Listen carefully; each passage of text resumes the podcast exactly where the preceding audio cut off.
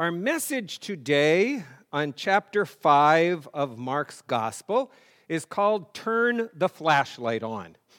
The image for each of these chapters is something that I came to as I read through these. Pastor David and I took some special time just to read through each chapter and come up with an image that just stood out to us as we read through each of these chapters. And on this one, it really hit me that Satan destroys life but Jesus shines life to bring and restore life. Amen? Amen? Satan's purpose is to keep people in darkness and to keep people isolated. Jesus comes in with a light, and I wouldn't only say a light, I'd say a flashlight. And there's a reason I say a flashlight, and we're going to talk about that in the message because a lot of times a flashlight takes us to those scary places where things are dark and we have to turn the flashlight on. And so I'm suggesting that what Jesus does is he shines his flashlight and teaches us how to do the same. Now, we're going to look at all three stories and we're going to mix them in together, so I hope we can follow all of this, but I want to recap the three stories. First, in Mark chapter 5, Jesus encounters a demon possessed man who's been banished to living in a cemetery. Talk about a life of isolation. Then he heals a woman in a crowd who spent all of her resources trying to get better from a condition where she was constantly bleeding. And finally, Jesus goes to the home of a synagogue leader. His name is Jairus, and his daughter lay sick and dying. And in all three of these stories, what we discover is Jesus shines a light. In each case, there's a tension between the public and the private. And I want us to think about that. So much of our life, especially as Americans, we keep private to ourselves, even things that we need help with, and we need to bring them out to light. The demon possessed man was segregated to living a very private life. Whenever he made a public appearance, it made others uncomfortable. More than uncomfortable, they shackled him, they bound him, his hands and his feet. Talk about a guy who just didn't want to go see anyone. And you can just imagine him going out at night trying to get out of the cemetery, but any other time, people just didn't want to be around him. The woman who was bleeding couldn't tell anybody what was going on because her condition made her unclean. Therefore, if anyone knew what was happening, she was told that she had to be away from people. So there was a secret that she was carrying with her that she wouldn't have been comfortable talking to others about. Finally, we're told about this family that's losing a child, and there's nothing more private than terminal illness and end of life. I know that as a pastor because I get called in a lot of times during that time, and it'll be me and the immediate family, sometimes husband with a wife, wife with a husband, few children. It's a very private time in people's lives. Also, illness does that. It separates us. Think of what we went through during COVID. Families that literally had loved ones who died in a nursing home, totally all by themselves, alone. And so, in each of these cases, there's this tension between that which is super private and that which is public. Jesus said in John chapter 10 the thief comes to steal, and to kill. Hear that? The thief comes to steal and to kill, including taking our life away from us, taking our ability to relate to people away from us. But I came that you might have life and have it abundantly. What a contrast. And that's what we hear in Mark chapter 5. The difference between that which is private and separate and sometimes shameful and awful versus Jesus' desire to bring things out to the light of the day.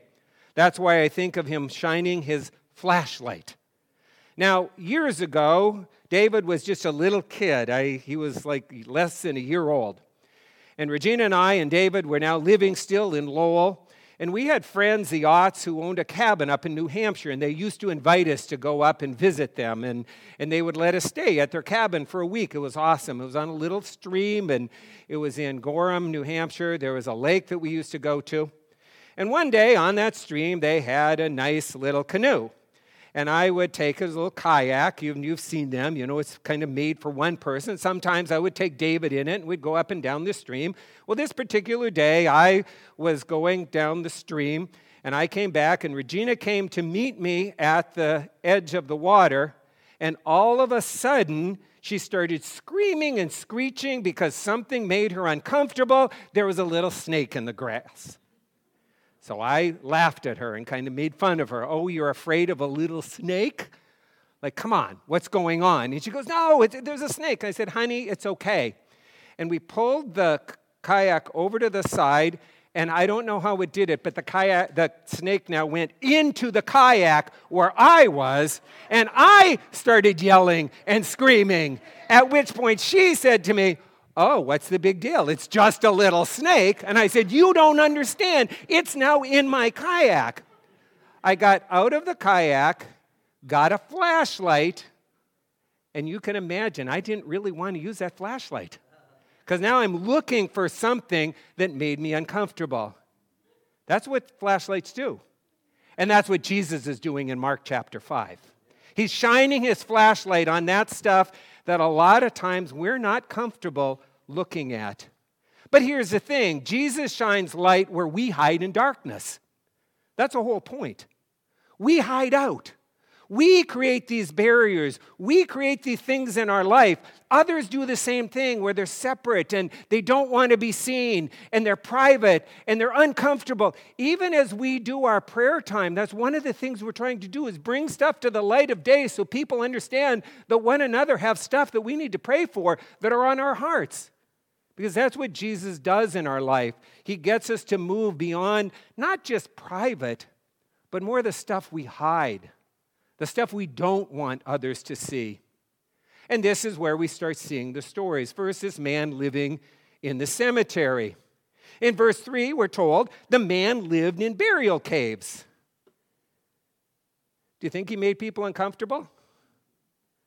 Think this wild, crazy guy cutting himself with stones, running all over the place, and bound with shackles was relegated to a life of privacy? More than that. Think of how we stop at a stoplight, and there's that person again holding the sign, and we're uncomfortable because we don't want to look. And so, what do we do?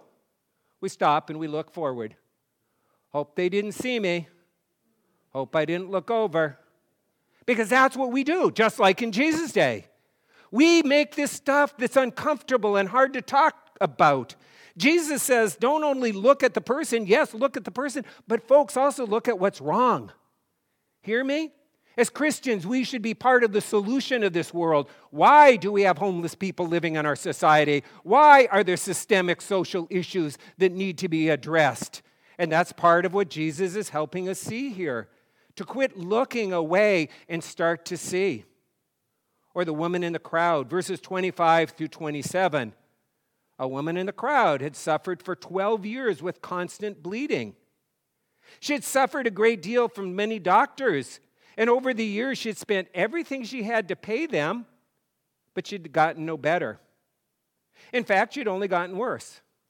She had heard about Jesus, so she came up behind him through the crowd and touched his robe. Have you ever been alone in a crowd? Can be some of the loneliest places. That's how this woman lived her life. Yeah, she would go and she'd be, go to big crowds and festivals or whatever, but she couldn't talk to anybody and she didn't feel comfortable. That's an awkward situation, an awkward place to be. Jesus doesn't want us to feel like we're alone everywhere we go. Jesus, remember, came to give us life, give us relationship, give us health, give us the opportunity to be in fellowship with one another. This last week, I was in Gatlinburg and I was there. I met my brother. He and I had had this arranged quite a while ago where we went to a conference. It was a Southern Gospel Music Conference. And we got to hear a whole bunch of different Southern Gospel groups, more than I had ever known that existed. And they played every like 20 minutes, one after another, after another, after another. And we had a great time. And finally, on Wednesday, I knew that I had a wedding this weekend and some upcoming funerals that were going on, and I just needed time to sit down and write my sermon. So there was a big thing in the afternoon, and I knew everybody was going to be inside. And so I said to my brother and my sister in law, How about if I just sit out here and I write my sermon, get started on it? And I did. And I found this nice guy who let me sit at a table where during the time when everybody was out. They would all come and meet the artist, but now there's a nice table sitting there. And it was about three hours. I had just nice and private, quiet time. And I was sitting there working on my sermon, and a woman came walking down. She had a little badge on, and it said she was a volunteer. And of course, I'm an extrovert. I might need my alone time, but you're going to walk down by me. I'm going to say something to her. And I said, Hi, you're a volunteer. She said, Yes. I said, So, do you volunteer all the time? Yeah, I come every year. I love doing this. It's great. I love the Southern Gospel groups. I've gotten to know some of them. She goes, The three Heath brothers. The one just got married. I met his wife. It's awesome. I said, Wow, that's terrific. I said, You must be active in a church. She said, No, I think I'm the only volunteer here who doesn't go to church. I said, Really? She said, Yeah, I don't go to church. I said, Why don't you go to church? She said, Well, I used to go to church. I said, Well, why don't you go to church anymore? She said, Well, I live somewhere else and I moved down here to Gatlinburg, and they have these nice churches, big churches. And every time I went to a church, they would have worship. I didn't know anybody. I'd, greeters would meet me, and then I'd come in, I'd sit down, I'd sit by myself, and they say it's time for fellowship time. So I'd walk back to fellowship time, and everybody seemed to know each other. I didn't have anybody to talk to. She said I was alone in a crowd. Then I'd try another church, and she said the same thing happened. Same thing happened time after time, and she said, I finally gave up, and I just don't go to church anymore. That is not how Jesus teaches us to live, folks. That is not the Christian gospel. Jesus asks us to notice one another, to not be alone in crowds, to notice a new person who walks in in every situation. Absolutely, we have our relationships and people we love to see, but are we able to be like Jesus and start noticing the woman alone in the crowd? Or how about the child who is sick and dying? If Jesus shines light where we hide in darkness, look what we say here in verses 38 and 39. When they came to the home of the synagogue leader, Jesus saw much commotion and weeping and wailing. That's outside. But what does Jesus do? What's the next line? He went inside. He went into where the family was. He went into where the pain was, to where the hurt was. Again, remember, Jesus shines his light where we hide in darkness. Severe illness and death bring about isolation. And so Jesus entered the home. Now, I was thinking about this message, and I got to this part of this message, and I realized that for some reason in my life, God had prepared me for being a pastor in one way when I was growing up because I dealt with so many loved ones who were my age, friends, who either died or had prominent deaths when I was a child. I was a little kid, about five years old, and the Presbyterian pastor's daughter was my age, and she died. And I had to deal with that, the emotions of that. A friend who passed away when I was a little kid. I was in middle school, and a friend of mine in class died. And I started to see the pain of going through what it is to lose someone, not just parents and grandparents out there, but something very personal. In fact, by the time I went to college, I was 18 years old. An 18 year old friend of mine came down with cancer and died. And I've always been aware of the fact that God has allowed me to see what people go through. But one of the most formative times was when I was a freshman in high school, and one of my best friends, he and I played basketball together, his mother passed away. And she wasn't a very old woman, and it was a very tragic situation. And it happened right before Christmas. And now in North Dakota, I, we played on the basketball team. School was out, but we had something called the Christmas tournament. So the basketball team would get together and would practice when school wasn't in session, and then over the holidays, we'd have a basketball tournament. And I noticed that my friend was not at the practices. So one day I called him up on the phone and asked where he was, and he said, Nobody told me about the practices.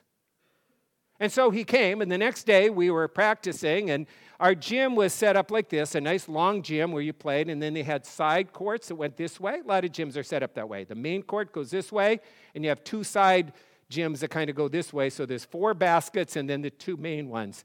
And he and I were over in the corner just shooting baskets together.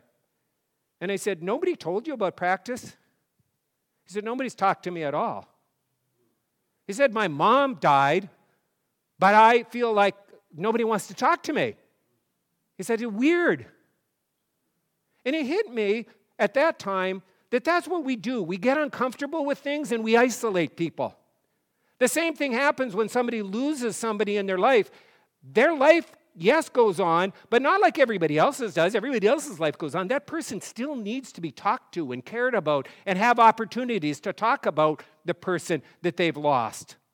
You see what happens in Jesus' story here? Everybody leaves them alone, but not Jesus. Not Jesus. Jesus shines light where we hide in darkness. And he goes in and he starts the conversation. Because here's what happens where Jesus' light shines, healing begins. Do you hear that? Once you bring things to the light of day, there's an opportunity for healing. We don't heal in utter darkness and isolation. Amen? I'm going to say that again. We do not heal in darkness and isolation. Amen? And that's why Jesus lives differently. What about the man living in the cave, verses 7 and 8? With a shriek, he screamed upon seeing Jesus. Why are you interfering with me, Jesus, Son of the Most High God? In the name of God, I beg you, don't torture me. For Jesus had already said to the spirit, Come out of the man, you evil spirit. Jesus had already made it clear that healing was going to take place. The demons knew that Jesus had started the healing process. The guy's not healed, but the demons are aware that eh, Jesus doesn't want to keep this guy sick and living in the caves. Jesus doesn't want to keep this man cutting himself and shackled and bound and away from everyone. What's it mean for us? If you struggle, reach out. Do you hear me? If you struggle, reach out. Make the phone call, talk somebody, call your pastor, ask for prayer, come up for prayer time. If you know someone who struggles, simple, be their friend. Be their friend. Somebody's going through a tough time, just say, I care about you. Let's get together, let's talk. That's all Jesus is doing at this point. He's looking at where people are living in darkness and he's saying healing can't take place and life can't get better until we start acknowledging some of the stuff that's going on here. How about the woman in the crowd? Verse 28 If I can just touch his robe, I'll be healed.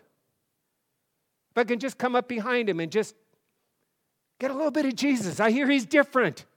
He's not like all the other men that I've encountered in my life. You see, Jesus knew that he wasn't going to take money from her.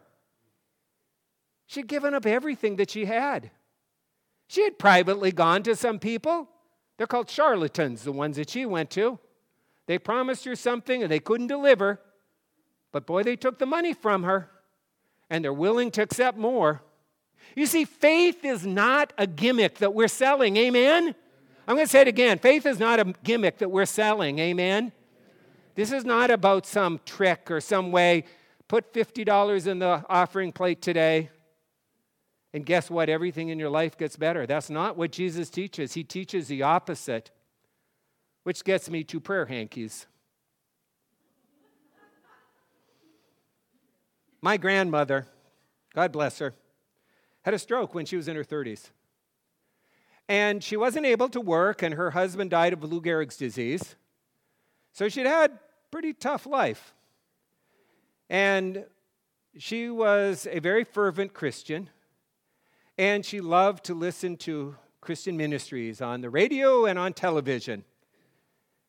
And she must have, with some of the ministries, not she sent money to different ones, but she must have also sent letters telling people what was going on in her life. Because one day my grandmother received a personal letter in the mail. Most likely, she had told this ministry about her stroke that had happened 30 years earlier. My dad used to tell me about the letter. He didn't keep it, but he always could tell me what it said. Dear Marguerite, we're asking you to make a pledge to our ministry and send us your first $10. Then please say, send the same amount of money to us each month we will send you our prayer hanky. It has been prayed over for you personally, and you will be healed. An offer too good to be true, especially since my grandmother had died six months earlier. And my father sent them a letter back and said, Thank you very much. I don't know the forwarding address, but maybe if you pray to Jesus, he'll pass the letter on for you. That's not what Jesus does. He is not a charlatan. He's not asking for us to somehow believe that if we give more money here or do something there, Jesus wants healing. And I'm telling you, folks, Jesus heals. And I've seen Jesus heal. And I had a young woman in our first in my church where I was a student pastor who'd been in an accident and the doctor said she would never walk and she walked. And my father was the one who went in and prayed for her and gave her and the family the assurance this young person's going to walk again. And I was a little uncomfortable with that. And my father said, I know there's healing taking place. And I've had people who've had cancer go in remission, and doctors say they don't get it. I know that Jesus heals, and I know Jesus heals through medical work also. But here's the thing He shines light and He doesn't try to trick us.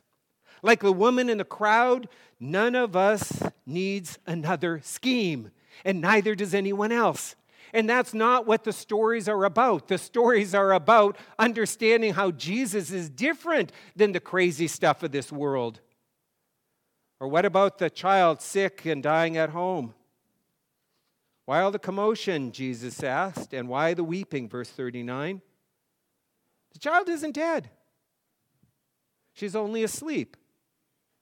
Was the girl only in a coma? Some say yes, because that's actually what Jesus says. We always call this Jesus raising the child who's dead. The only person who kind of disagrees with that seems to be Jesus.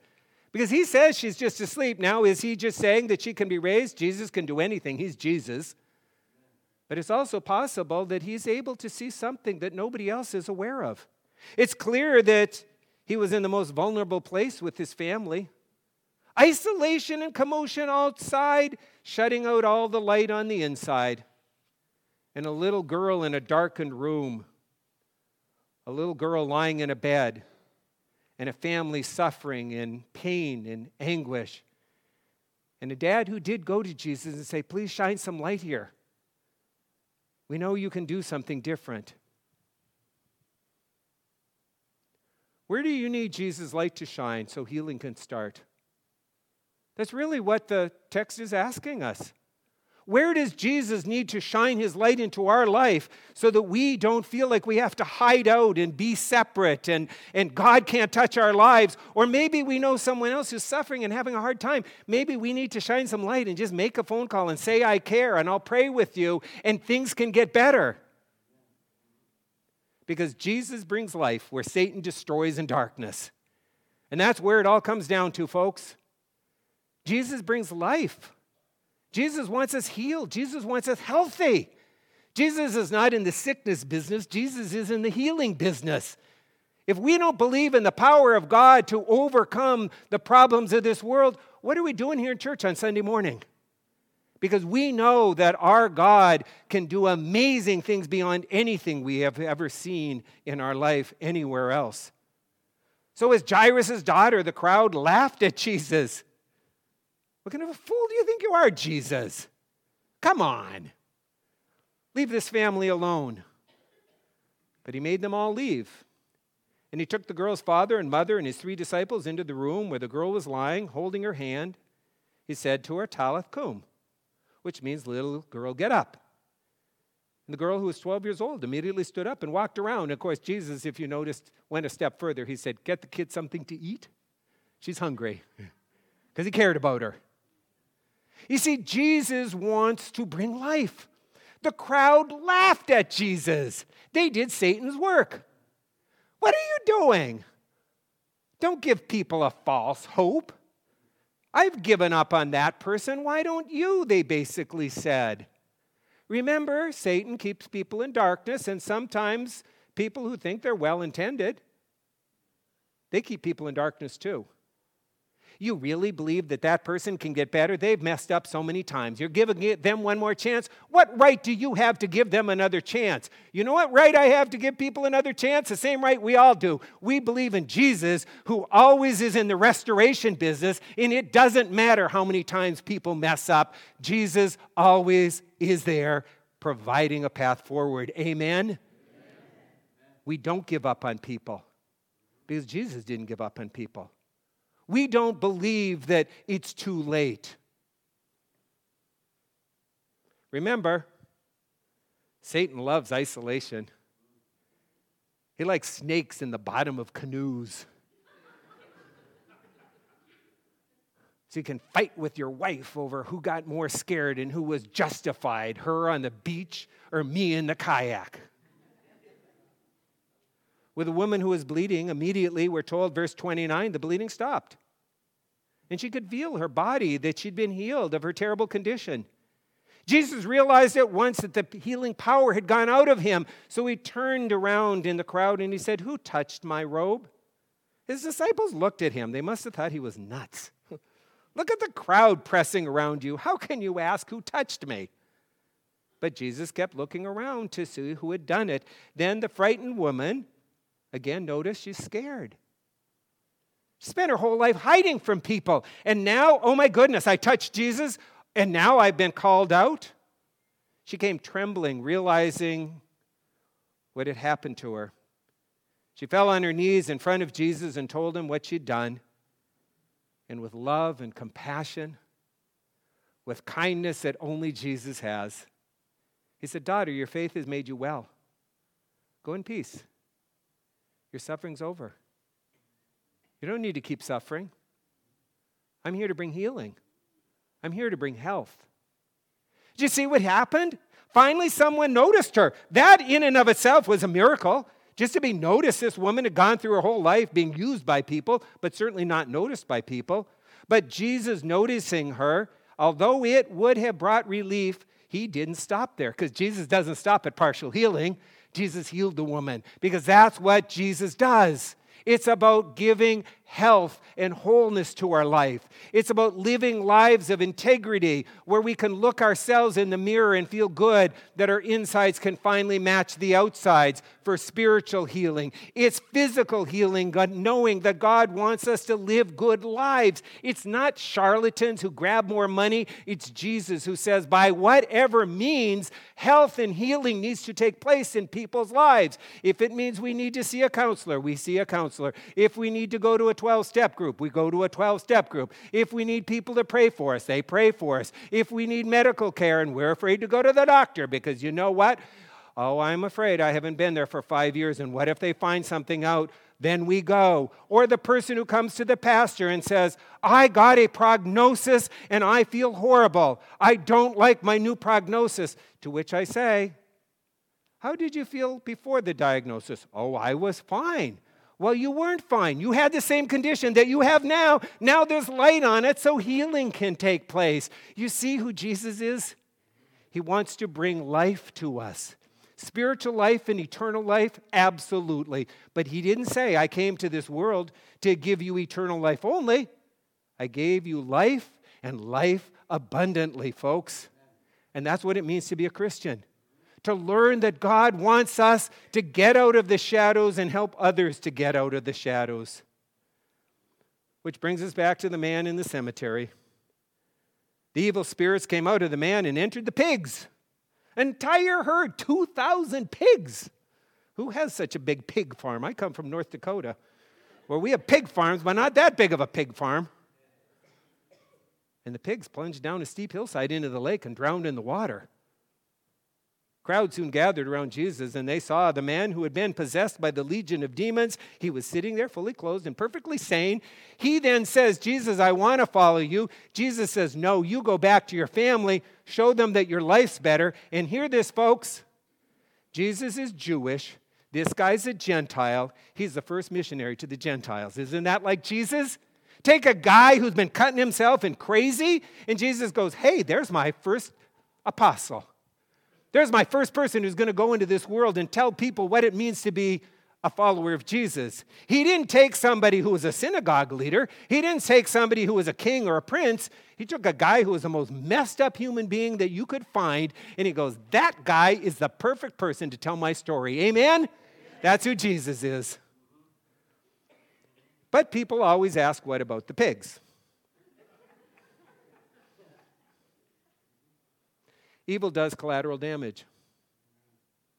You hear me? Evil does collateral damage. Satan comes to destroy, Jesus comes to give life. Jesus didn't destroy the pigs, Satan destroyed the pigs. I'm a runner, I run down the road. So I have to run. Do you know what I notice when I run? How many nips and bottles are on the side of the road. Do you know what I think about? Jesus, don't let a drunk driver have a really bad day and kill me or injure me. Because I know that that can happen. I can be a follower of Christ and do the right things, but there is collateral damage from wrong behavior. Amen? It happens all over the place. And that's what we see with pigs. Those pigs represent the purpose of Satan. We now know what Satan wanted to do to that guy. He wanted him dead. If they killed 2,000 pigs, you can guarantee that they were trying to take that guy down. He thought they were just trying to keep him in the cemetery. No, they weren't. They were trying to make him dead. Because that's what evil does in this world. But Jesus brings life. That's who he is. That's who our Savior is. You see somebody struggling, God wants the best for them. Do you see somebody who's in pain and hurting? God wants the best for them. Are you in pain and suffering and hurting? God wants the best for you. Because Jesus shines light and it brings life, but we need to be willing to change. Do we hear that? We have to be willing to change. We have to allow the light in.